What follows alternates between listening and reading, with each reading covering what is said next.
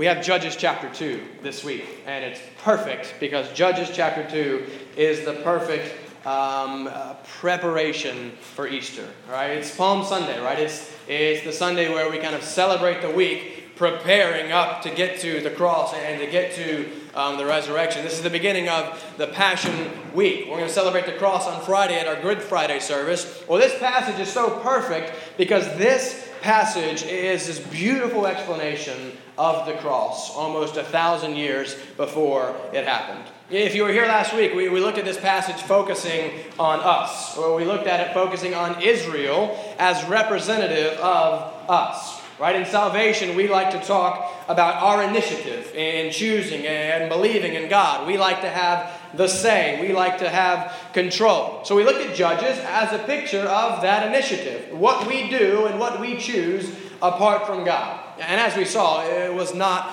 a pretty picture. This passage consists of two main characters, right? There's Israel, right, which is us, and there's God, which is obviously still God, right? Israel's initiative, our initiative, as we saw last week, is idolatry. And that was the focus. We looked at how we naturally seek and pursue and worship things other than God, right? Worship's not a Christian thing. Worship's not a religious thing. Worship is a human thing. Everyone is worshiping something. It could be a sports team, it could be pleasure, it could be money, it could be your family. Whatever it is, we all have something that we worship and pursue and love and that serves as sort of our functional God. There's no real atheist. Everyone has a God. It might be yourself. It's something. We are all idolaters. We have this thing we depend on to give us meaning and identity and joy and fulfillment. So in this chapter that we looked at last week, Israel is running after these other gods, not because they like bowing down to stone statues. That's not what idolatry is about, but because of what they think they can get from those idols. Remember, it's all about desire. We always do what we desire. We pursue what we love, what we think will bring us happiness and fulfillment. And idolatry is simply doing that with anything that is not God. And as we saw last week, it never works. It never delivers because the idols that we depend on can never deliver what we need them to because we need something much more, something bigger, something inexhaustible, right? You felt this. There's that thing that you want. I get that thing. I'm good. You get that thing. And you're like, I need that thing. There's another thing that I need, right? Nothing ever satisfies us because our desires are insatiable. And that's because we were created for God. We need Him, but we reject Him, right? That's our initiative. That's last week. Today, I want to look at God's response to that initiative. And this is absolutely foundational. What does God do when His people reject Him, rebel against Him, and run from Him? Because if I was God and I was treated as Israel had treated Him, my response would have been to turn my back, right? I'm done. All right, see you guys later, right? It's a good thing that I'm not God, obviously.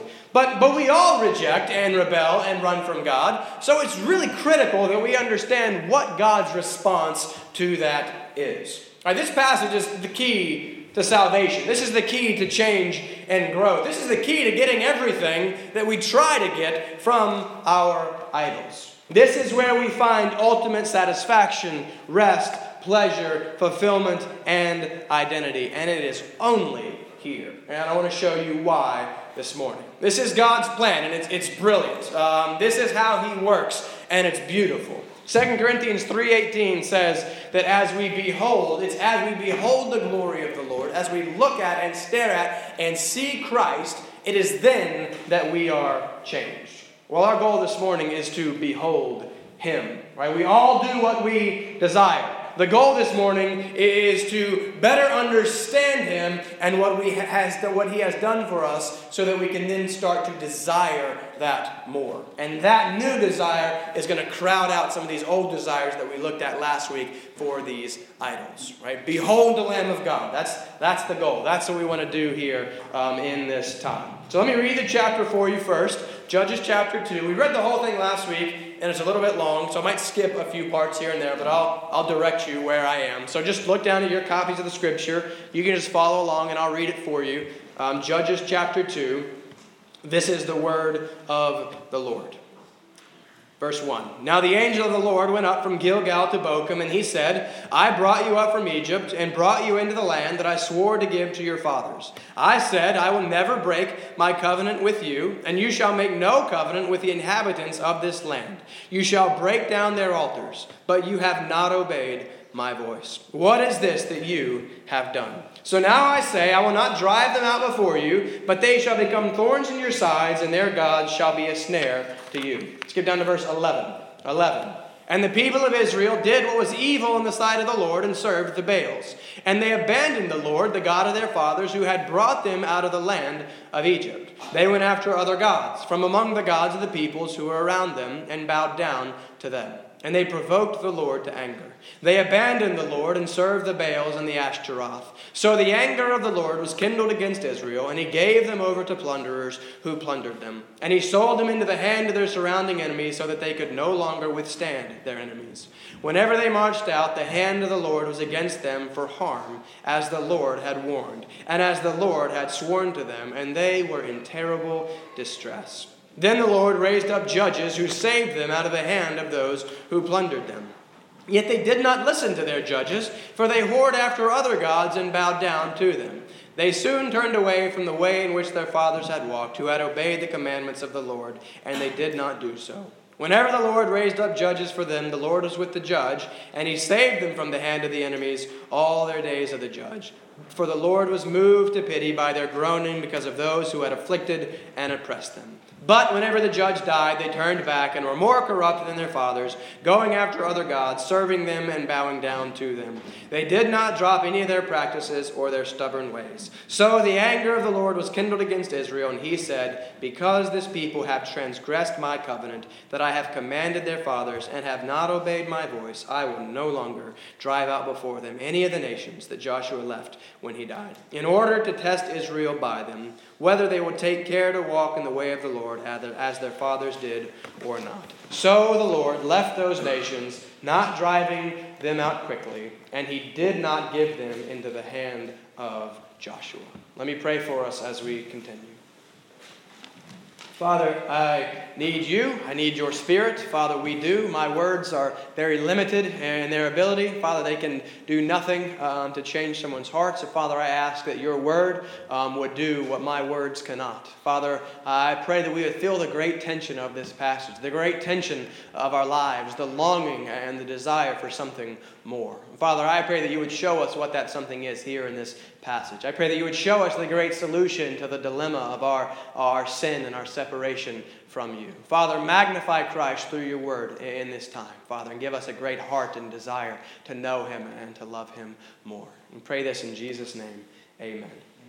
All right, so God's the focus this time in this passage. And if you were paying attention, you may have noticed a tension that is just running throughout this chapter. And if you didn't notice it, my whole goal this morning is to draw that tension out for you, because recognizing and feeling the weight of this tension is critical to understanding the gospel. We encounter it right off the bat. At the end of verse 1, God says his people have rejected him, they have rebelled, and he says at the end of verse 1, I will never break my covenant with you. All right, good. And then there's verse 3. So now I say, I will not drive them out before you. Do you see it? The tension's a little stronger in the Hebrew than the English. 2:1 and 2:3 should be read like this. I said, I will never break my covenant, but I also said, if you compromise with these nations, I will not drive them out. But the promise to drive them out and the promise to give Israel the land was part of the covenant. So God is in effect saying, I will not break my covenant, and I will not do the thing for you that I promised to do in my covenant if you remain disobedient.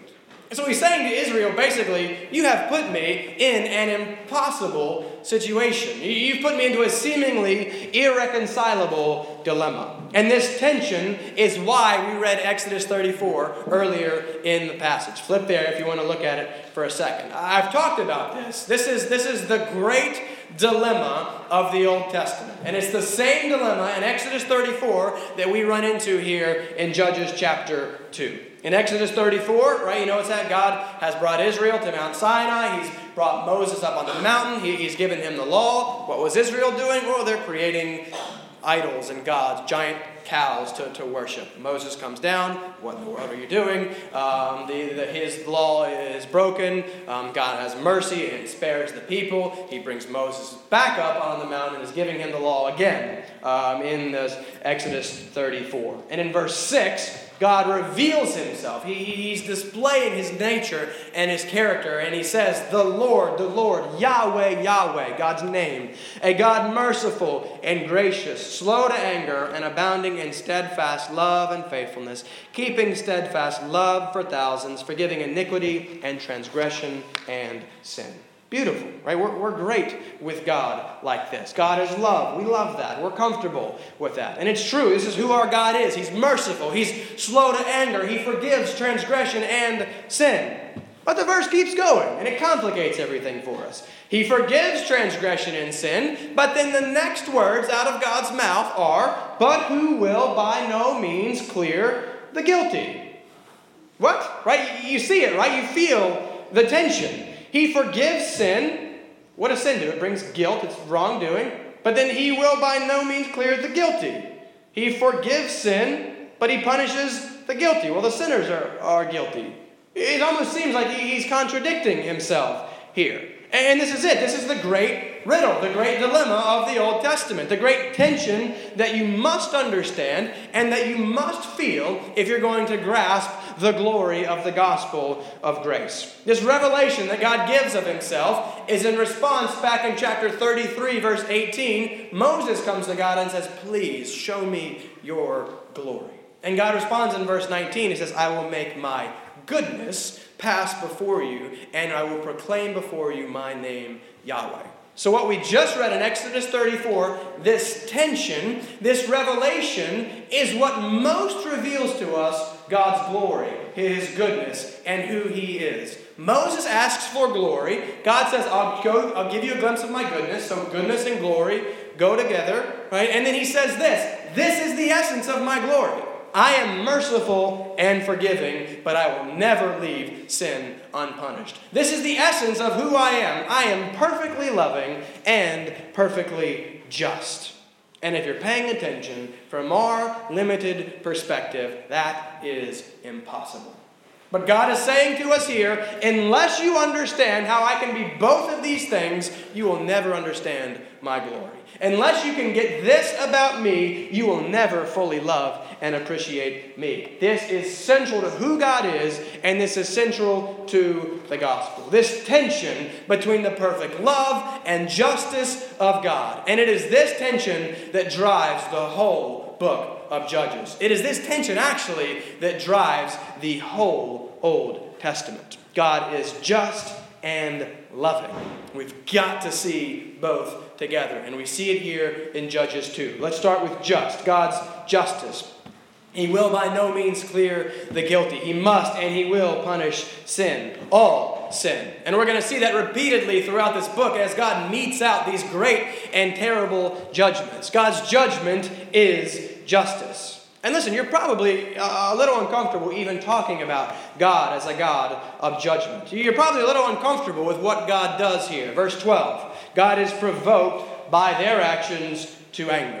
We're going to stop there because I know what some of you are thinking, right? Well, I don't believe in a God of anger and wrath. I believe in a God of love. Well, listen, if that's the case, you simply don't believe in the God of the Bible.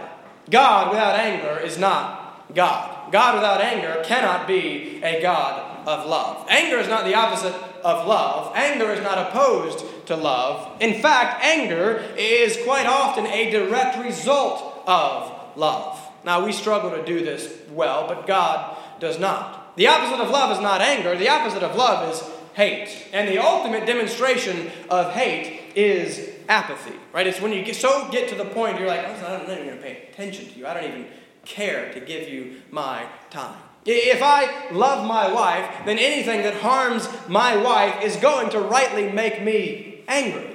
And my anger is precisely because of my love for her. Anger flows from love when it sees the loved, threatened and endangered. And as if we've argued, love is seeking the good of another. Then anger should result when bad is happening to that other, whether as a result of their own actions or the actions of another.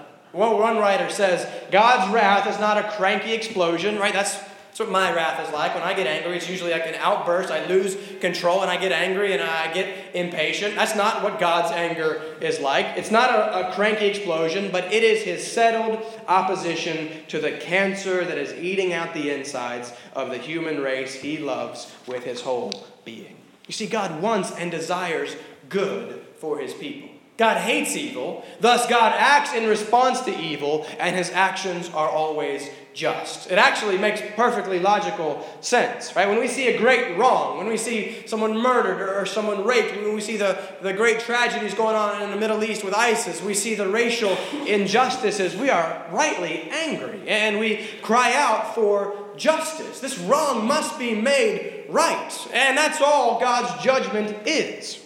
Judgment is his just and right response to our initiative, to our idolatry and sin.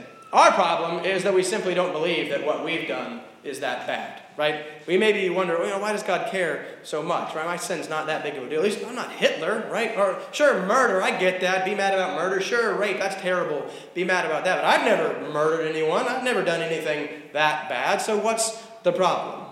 Well, the first and the greatest commandment is that we are to love the Lord our God with everything that we have, heart, soul, mind, and strength. I don't know about you, but I haven't done a great job of that. None of us do that. In fact, we often do the opposite. What do?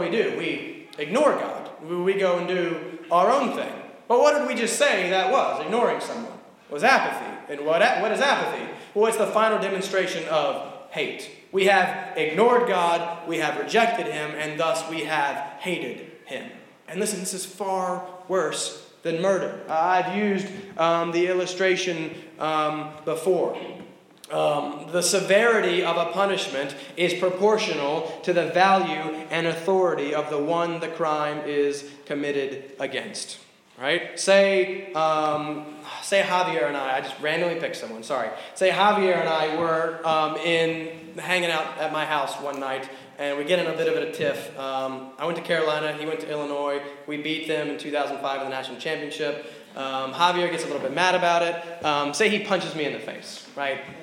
Not cool, like not good, and it would hurt, because he's bigger and stronger than me. But listen, he's not probably going to get in a whole lot of trouble because it's just me, we're at home, we're friends. It doesn't really matter. I don't really matter. But if Javier were to walk out into the street and find a cop on Roosevelt and punch the cop in the face, he's going to get handcuffed, and he's going to pay more severely for his crime. But if Javier were to somehow get into the White House and meet the president and then decides to haul off and punch the president in the face, well, sorry, Mandy, we're not going to be seeing Javier for a very, very long time, right? Why? Why is that? He's done the exact same thing in the three different circumstances. Same action. He punched somebody in the face. It's not the action that matters, right? It's the person. The difference is the one to whom the action is done. It is the value and the authority of the person. The President of the United States has the most authority in the country, the most authority in the world probably. You commit a crime against him, you pay dearly for that crime. The consequences of sin increases with the degree of authority of the one offended. What makes sin so evil is not the ugliness of the action itself, but who the action is committed against. We have defied God. We have an attempt, metaphorically, attempted to punch God in the face. The most valuable person, the person of unlimited authority, and the consequences are severe. Judgment, right? Judgment is simply a demonstration of God's justice. Verse 14, he gave them over to plunderers who plundered them, and he sold them into the hand of their surrounding enemies. The hand of the Lord was against them for harm. And those are chilling words. God turned them over to their enemies. That would have been bad enough. But that's nothing compared to the fact that God himself was against them for their harm. And this should give us pause. This is God's right and just response to our initiative, to our sin and idolatry. He is perfect. He is holy. He loves all that is right and good and beautiful. Thus, he has a correspondingly settled disposition against anything that spoils and corrupts that. God hates sin because he loves us. And God will address sin one way or the other. Right? Like a father who learns that his precious daughter is a prostitute and is addicted to drugs, right? He would be angry. God is angry, and God must act. He must respond to our sin, or he would no longer be God. So last week we saw our initiative, our sin, our idolatry is a serious problem. God must do something. There must be justice. Sin demands judgment. But thank God for the tension. Because look at this. Verse 16. This makes no sense to me. This is not how I would respond. I would have just been done with Israel, not God. Verse 16. Then the Lord raised up judges who saved them. There is judgment. Then there is deliverance. There is justice. And then there is mercy. But look at Israel. Look at their response to this grace in verse 17. I hope you see as much of yourself in Israel as I see of myself in Israel. Because if you don't, you're not paying attention. Verse 17. Deliverance. Mercy. 17. Yet they did not listen to the judges, for they whored after other gods and bowed down to them. The pattern repeats. Verse 18, God raises up judges. He saves them because he has pity on them. Verse 19, they turned their back and they were more corrupt than before. Do you see the problem? Do you feel this tension? This problem results from who God is in comparison with who we are. His holiness and our sin. How can a perfectly holy and just God do anything other than absolutely wipe such sinfulness out? How can he show any of this mercy to Israel? How can he uphold his covenant and remain just? And that is a great question. But the frustrating part is that Judges never gives us the answer. The Old Testament never completely gives us the answer. You're going to get to the end of Judges and you're going to feel unsatisfied because the tension is never resolved. An answer is never given. You read through the Old Testament and you get to the end of Malachi and listen, you're left feeling unsatisfied. You're longing for something more, an answer, a resolution to the tension. But this is on purpose and it's absolutely brilliant. We lose things a lot. I lose things a lot because I'm not messy and I'm disorganized, and Melissa's trying to keep up with my messiness. But we lose stuff, and we recently, again, lost this old iPod we had. It's one of the really old ones, big and bulky and old, and it had a bunch of our old music on it. And so we found it recently, and it was just fun to kind of be back. Oh, here's all our old stuff. We haven't listened to this in so long. So last week, I was going, Peter preached here, and I went and preached at his church, and I helped him out with his Bible study last week because he was in the middle of a move. So I was driving down to his church, and I grabbed the iPod. I'm going to listen to some of my good old music. And man, I was really getting into it. I was enjoying. I don't drive much, so I don't get to listen to music. And I was listening to this really old band, not really old, this old band that I love named Sherwood. And there's this song called No Better that came on. And it's this hauntingly beautiful song. It's this song about a marriage and a family basically falling apart. And it's beautiful and a little bit dark and very tragic.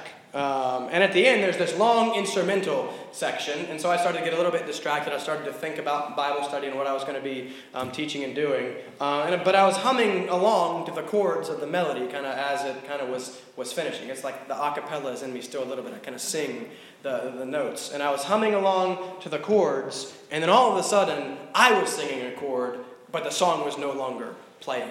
All of a sudden, the song just stopped. And the chord never resolved. So you notice that every time that Minzy played up here, we sing, he plays these things, and then he strums that last chord, which resolves everything. This song never resolved. It was like, dun, dun, dun, dun, stop. And if you're anything like me, that drives me crazy. It never went dun, dun, dun, dun, dun. There was no resolution. It said dun, dun, dun, dun. And what happened? I wasn't paying attention. It never resolved. And it grabbed my attention all of a sudden because something wasn't right. All of a sudden, I was paying attention because it was so jarring, and it left me with a sense of longing, of incompleteness, of this need for closure. Wait, that didn't end like it was supposed to end. Why? Because the artists know what they're doing. They're doing this on purpose. The lack of resolution at the end of that song drove me back to consider the song. Wait a second, why did that song end like that? And it drives me back into the tragedy of the song and the marriage that is falling apart. There is no resolution because marriages aren't supposed to fall apart. And so the song just ends on this note of dissonance and of longing and of something not being right. The lack of resolution drew me back to the tragedy of the song. I felt the tension more clearly as a result of the lack of resolution. And that is exactly what God is doing in Judges and in the whole Old Testament. Right? The fact that both close with no resolution, where the chord is just left hanging, we're left with dissonance and no consonance, it grabs our attention. It increases our longing for that resolution because we were created to need resolution. There's a reason that chords work like that. I think music is one of the best evidences of the existence of God. Music makes no sense apart from him. And music, the fact that it resolves and it works so beautifully and that we just want this resolution, and the Old Testament does this, it increases our longing for that resolution, and what that does is it increases our appreciation for the resolution when it finally does come. And second, the increased longing for the resolution that never comes, as it did with me with the song, it drives us back to the story to examine it more fully. Wait a second, that's not right. That didn't end how it should be. And it makes you consider the song again and in more detail. It drives you to look for hints. It drives you to look for anything that could possibly point us to where resolution might come. I was looking back at the song, like maybe there's hope somewhere in here. Maybe the family's going to get back together. It drove me back to the song, and that's what the dissonance at the end of the Old Testament drives us to do with the rest of the story. It drives you to look again. And once you're looking, once you feel the tension, once you let it drive you back into the story, you're going to start to see it everywhere. And when you finally start to see it, because of all the tension, because of all the suspense, because there has been no resolution, you're now going to start to love it and appreciate it even more. The hints and the shadows just further serve to make the real thing, the substance, that much better. But the substance isn't here in Judges chapter 2, but Judges chapter 2 is getting us there. We're feeling the tension between God's justice and mercy, his judgment and grace. And there are hints of the answer even here. What has Israel done? They've done a lot of things, but what's the core of what they've done? It's in verse 20. They have transgressed. They have broken the covenant. Remember the covenant that in verse 1, God had promised to never break. And it is the nature of that covenant that gets us toward our answer. God first makes this covenant with Israel through Abraham back in Genesis chapter 15, if you want to go look there for a brief moment. I've talked about this before, but this is really important. Remember, a covenant is just it's a formal agreement that binds two parties together in relationship. You get married, you're entering into a covenant. There are expectations. You break those expectations, there are potentially consequences for them. God enters and relates with his people through these covenants.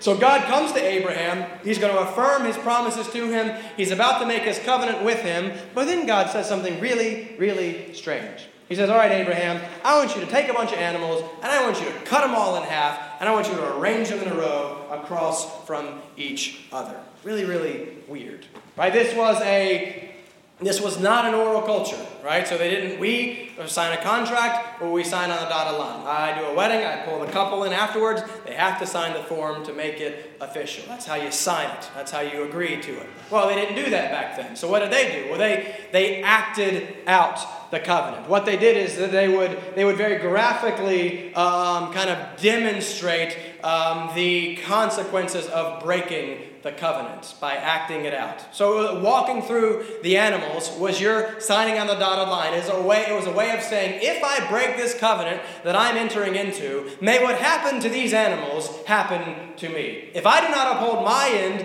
of the covenant, may I be cut in half and pay with my life. right? Really strange.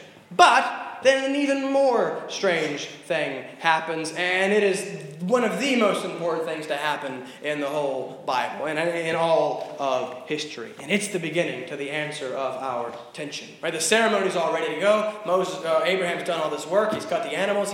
He's laid them out. He's ready to ratify the covenant. And then what happens? God knocks him out. God puts Abraham to sleep. And God passes through the animals. And just as significant as who passes through the animals is who does not pass through the animals, because Abraham never passes through the animals. Abraham sleeps, and God passes through for him, and the covenant is made. God acts, and then Abraham does nothing. God himself passes through the animals, and in doing so, he is in effect saying, if I do not do everything that I am promising to do, may I be cut into pieces like these animals. May the covenant curses fall on me if I don't keep up my end of the deal. But God always keeps up his end of the deal, right? No worry there. But that's why it's so significant that Abraham never passes through, because it means that God is also passing through the animals in Abraham's place. God is passing through the animals for Abraham. So then he is also, in effect, saying, also, Abraham, if you don't keep up your end of the bargain, if you fail to keep the covenant, may I be cursed. May I be cut off in your place. And that's the answer. That is the solution to our dilemma. This is the only way that God can be both just and merciful. This is the only way that he can maintain both his justice and his love. He promised from the very beginning that he would fulfill both ends of the covenant, his and ours. And this right here is the fundamental difference between the gospel and every other religion. This is the only way that God can remain just and loving. How can he forgive sin and punish sin? It is only by this. This is the only way that he can keep pursuing sinful Israel. This is the only way he can keep pursuing sinful us and save us. Because it's here in verse 16 that we first get the name of the book. Go back to Judges 2, verse 16. We finally run into the name of the book. How did God save the people? He saved them through judges. Now, we're going to look at those judges specifically for the next few months. God's people need a judge. But this is a little bit confusing because how we understand the word judge today. Right? We hear the word judge, and we think of someone like Judge Judy, right? You're nothing on TV in the afternoon, whatever, I'll watch Judge Judy. She's wearing a black robe, she's got a gavel, she's sitting up on the bench. What is she doing? She's hearing arguments, she's hearing defenses, and then she's rendering a judicial verdict. You know, none of it's real, right? It's all set up before. Just letting you know, ruining it for you. But that's what we think of when we think of a judge, right? They stand up, they listen to arguments, and they render verdict. That's not at all what these guys were doing in the Old Testament. They weren't judges in that sense at all. What's strange, actually, is that this is the only place in the whole book that they're actually referred to as judges. None of them are specifically called judges. Look at Judges 3, 9, and 15, over to your right. It says that God raised up for his people what? Raised up for his people, not a judge, but a deliverer. Each judge is a rescuer that delivered his people. Verse 16 explains it back in our chapter. The Lord raised up judges who saved them. A couple of scholars I read argue that this book should not have ever been called Judges. This book should have been called Saviors or Deliverers. Like, God's people were sinful and rebellious. They were helpless. They needed a Savior, so God sent them these Saviors over and over and over again. But as we're going to see, each of these Saviors is flawed himself, and they get progressively worse as we go. And after you get done with Samson, at the end of the book, you're basically left feeling hopeless. None of these Saviors can actually deliver. None of these Saviors can do what we really need them to do. None of them can address our real problem. Exactly. Because these Saviors were never supposed to be the answer. These Saviors were supposed to be the chord at the end of the song that never resolved. They were supposed to grab our attention, to leave us longing, to leave us wanting more, to leave us looking for resolution. They were supposed to point us forward to a better Savior to come. The Savior, the Judge that they so imperfectly foreshadowed. The one that could resolve the chord and could answer our dilemma. The only way God could remain just and merciful. You get to the end of the Old Testament and you're honestly left somewhat disappointed. Maybe there is no answer. Now, the judges have all failed. The kings have all failed. The people have been exiled and brought back. Now they are rejecting the Lord again. Is there no hope? And then as you turn the next page, Jesus just bursts onto the scene. And as you start to read about him, you start to notice something different about this one. He's not like the judges and the kings in the Old Testament that have the same problem that we have. He's unique. He's special. And it slowly starts to become clear. It's because he's God himself. And all of a sudden, it starts to make sense. Everything starts to fall into place. He says in Mark 10, he says, I came to die as a ransom for many. Why would he die? He didn't do anything. Paul says in 2 Corinthians 5 that God made him to be sin for us. What must God do to sin? What does sin demand? Punishment. And that's what's happening on the cross. God takes our sin, he places it on Christ, he credits it to his account, and then he punishes him in our place. Listen, that's the gospel. We owe an eternal debt for our sin. It must be paid because God is just. But God pays it for us through Jesus Christ. Do you see what that does? God remains just because he punishes sin. He punishes all of it. And he remains merciful because he can now forgive us because our sin has already been paid for by Christ. God himself, up on that cross, in the person of Jesus Christ, dying for the sins of his people, is the only solution to the dilemma of Exodus 34 and the entire Old Testament. The Old Testament doesn't make a lick of sense. That's Southern. It doesn't make any sense. Sorry. The Old Testament doesn't make any sense without Jesus Christ. He is the only way that God can be both just and merciful. It is the only way that he can continue to love and to pursue us in spite of our great sin, because he's already dealt with that sin in Jesus Christ. One of my favorite verses in the Bible, Romans 5:25, says that this makes God both just and the justifier, the forgiver, the Savior. And he can only be both because of Christ's work in our place. This is God's response to our initiative. This is the answer to our sin problem. He could have just left us to pay it for ourselves. But for those who are his, he has paid it for them.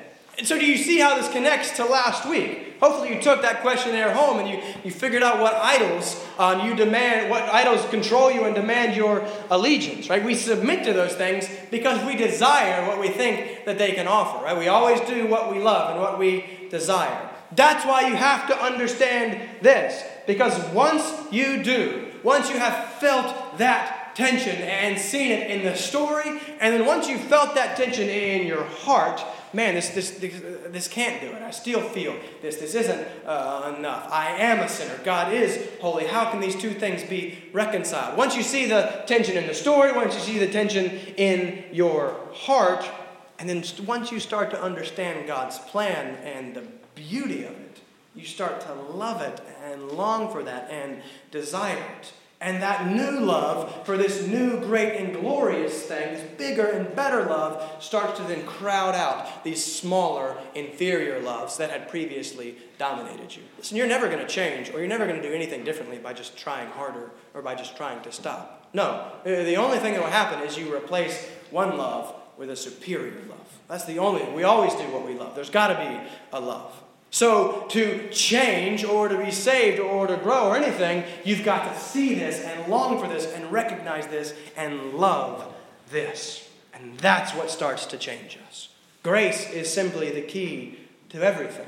Listen, we have a corner on the grace market. We have a monopoly on grace. Everything else is just a cheap substitute. Everything else may masquerade as grace, but this is the only grace that counts. God has done everything for you. And as you see yourself in Israel, rejecting him, hating him, whoring after other gods, and then you see him pursuing you and loving you and dying for you anyways, grace starts to change you. He's done it all for you. He steps on the cross and he says, it is finished. The hymn says, Jesus paid it all. All to him I owe. Not he paid part of it or some of it. No, he paid it all, and he sets us free. That's what grace is. Everyone else is just preaching some form of merit or achievement. Last fall, our van broke down. I bought a van. 2 months later, it breaks down. It was really frustrating, and I didn't have a van for a while. So I don't have a van. I don't have money, and so we weren't sure what we were going to do. We'll buy some really, really old, stinky one. But what did you guys do? Well, you guys, as a church, very graciously and generously, kindly voted to give us $4,000 to pay a down payment on a van. That was insanely kind. We didn't have the money for a down payment like that, right? We could not have bought the van that we did without you guys making that payment for us. But what's been happening ever since then? I've been making the monthly payments on the van. You don't make those payments for me. Now, you pay me, so in a sense, kind of, but don't let that ruin a really good analogy here, all right? You made the initial down payment, but now it's up to me to make those monthly payments, and the rest is on me. I've got to keep making those payments. If I stop making those monthly payments, what happens? The bank takes the car. I lose it. It doesn't matter that you graciously gave me $4,000. That's gone. The car is gone because I didn't keep up my end of the deal. I didn't pay the monthly payments. And that, friends, is tragically how most people understand grace. God gets you started. He makes the down payment, but it's up to you to do the rest. No, look at Judges chapter 2. Look at how Israel responds to God's salvation every single time. Grace, mercy, forgiveness, they reject him. Grace, mercy, and forgiveness, they reject him even more. That is how we respond to it. Right? Israel actions show us that if it was up to us or dependent on us in any way, then we're all doomed. Right? We can't make the recurring payments. I know the sinfulness of my heart. I know that if it was up to me to obey and to climb that ladder, then I have no hope. And so that's not grace at all. That's just a little bit of grace to get you going. But then the rest is works. The rest is up to you. But that's what everyone else in the world is teaching.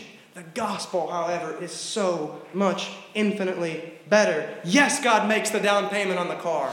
And he makes the recurring monthly payments for you. He didn't say I paid part of it. Now you pay the rest. He says he paid it all. That's what grace is. It is unmerited, unearned favor. It is God's riches at Christ's expense. Right? When the judges died, Israel gets worse because the judges couldn't deal with their real problem. But as we're going to celebrate next week, when the judge dies, everything changes because he finishes it. It's complete. He's dealt with the problem. He's resolved the dilemma. The cord has been resolved. Your problem has been answered. Your debt has been paid in full. Not paid in part, depending on you doing the rest. No, paid in full. Now when God looks at you, he sees Christ. You get his perfect record. You cannot improve on Christ's record. You can't get better than Christ. No, it's finished. It's fixed. It's perfect. He finishes it, takes care of the problem. It's not about us at all. Right? The only thing we contribute is the initiative of our sin and idolatry. But as we see here, God so graciously responds. First, listen, he graciously responds in justice. That's grace because if he didn't, then he would no longer be God and everything would fall apart. No, he has to respond in justice. But he responds in justice, not by punishing us for our sin, but by punishing Christ for our sin. And thus he can then now be free to respond to us in mercy and forgiveness. That's what grace is. Right? That's a God who is worth following and trusting. That is a God so much better than anything else out there. Every other God is demanding that you contribute or sacrifice or do something. This God is looking at you and saying, you have nothing to offer me. You've rejected me. You've rebelled against me. You have hated me. But I'm going to pursue you, and I'm going to love you, and I'm going to restore you, and I'm going to make you my son. It's completely different. There's nothing else like it. And as you see that, and as the tension is resolved in Christ, and as you see your sin up on that cross, the reason why he's there, it changes you, right? You start to say, no, that's what I want. That's worth it. That's the only thing that can fulfill me and deliver for me. That's Christ. That's why he is so much infinitely better than anything else. I can stand here and tell you to do things differently and to be a better person and to stop sinning over and over and over again, and it's going to do nothing until you value Christ. And that's why we preach the gospel every single Sunday. Understand this. Understand who he is and what he has done for you, and love that.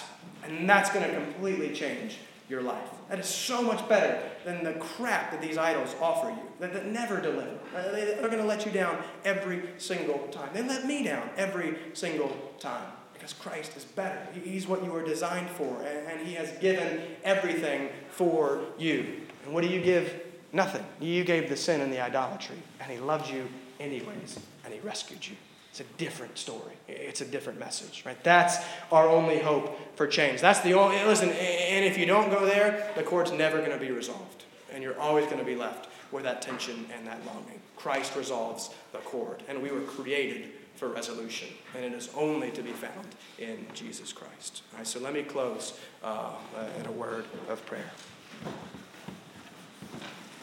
Father, we thank you for Jesus Christ. Father, we confess that we are Israel, or we confess that we are sinners, that our response to your goodness and grace is so often sin and rejection and idolatry.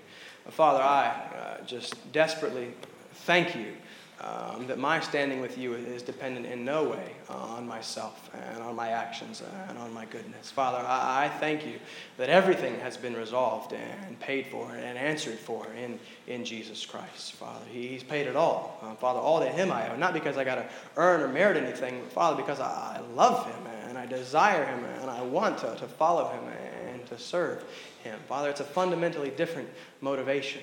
So, Father, I just pray right now that you would do something that I cannot do. Father, I pray for my own heart that I would better see and understand Jesus Christ.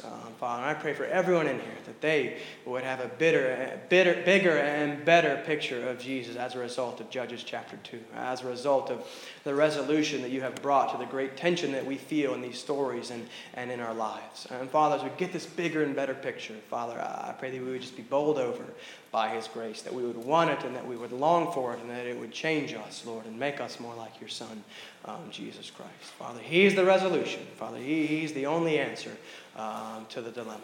Father, help us to see that and to love it and to cling to it with all that we have. We cannot do that on our own. Father, give us grace. Father, grant us faith and repentance for your glory. I pray all of this in Jesus' name. Amen. Amen.